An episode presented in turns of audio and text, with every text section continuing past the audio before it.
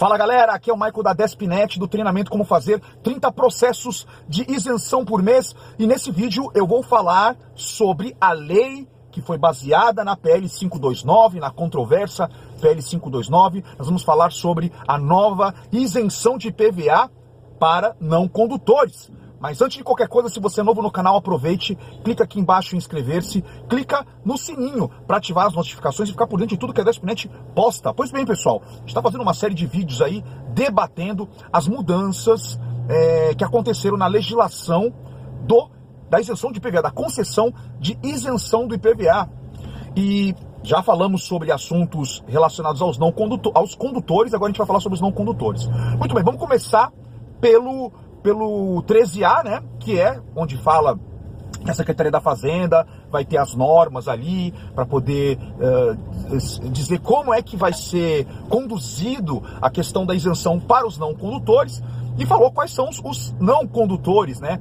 Que têm direito à isenção. As pessoas com deficiência, as deficiências que a gente já sabe, padrões, né? Físico, uh, visual, uh, intelectual severo ou profundo, ou autistas. Mas o que é importante nessa parte aí, desse 13A, é a seguinte informação, que pode dar dor de cabeça. Que impossibilite, pessoas nessa situação em que impossibilite a condução de veículo automotor. Tá, o que isso significa? Que essa deficiência tem que impossibilitar a pessoa de dirigir veículo automotor. A deficiência, o tipo, o grau de deficiência, ela tem que impedir essa pessoa é, de dirigir. Ou seja, se isso não impede ela de dirigir, né? Somente nos casos, obviamente, de deficiente físico, ela estaria automatic, automaticamente incluída nos condutores. Entendam?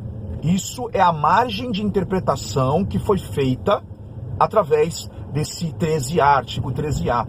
E não vai ser novidade nenhuma isso acontecer, porque isso aconteceu há pouco tempo atrás na isenção de IPI, tá? Pessoas que têm direito à isenção, beleza, pessoa com deficiência está enquadrada ali no direito à isenção. Processos eram indeferidos num passado não tão longínquo assim, porque a pessoa ela deveria entrar como, como condutora, porque a, a deficiência dela não a impedia de dirigir veículos. Logo, elas deveriam ter habilitação para entrar com o processo de isenção e entrar como condutoras.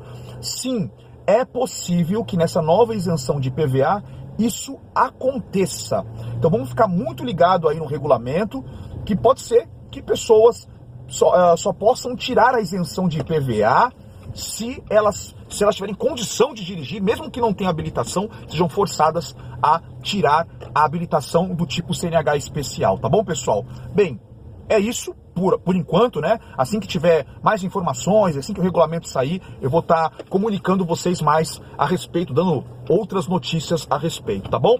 Deixa o curtir aqui se gostou do vídeo. Uh, deixa um comentário, muito importante, compartilhar. Se inscreve no canal e vejo vocês no próximo vídeo.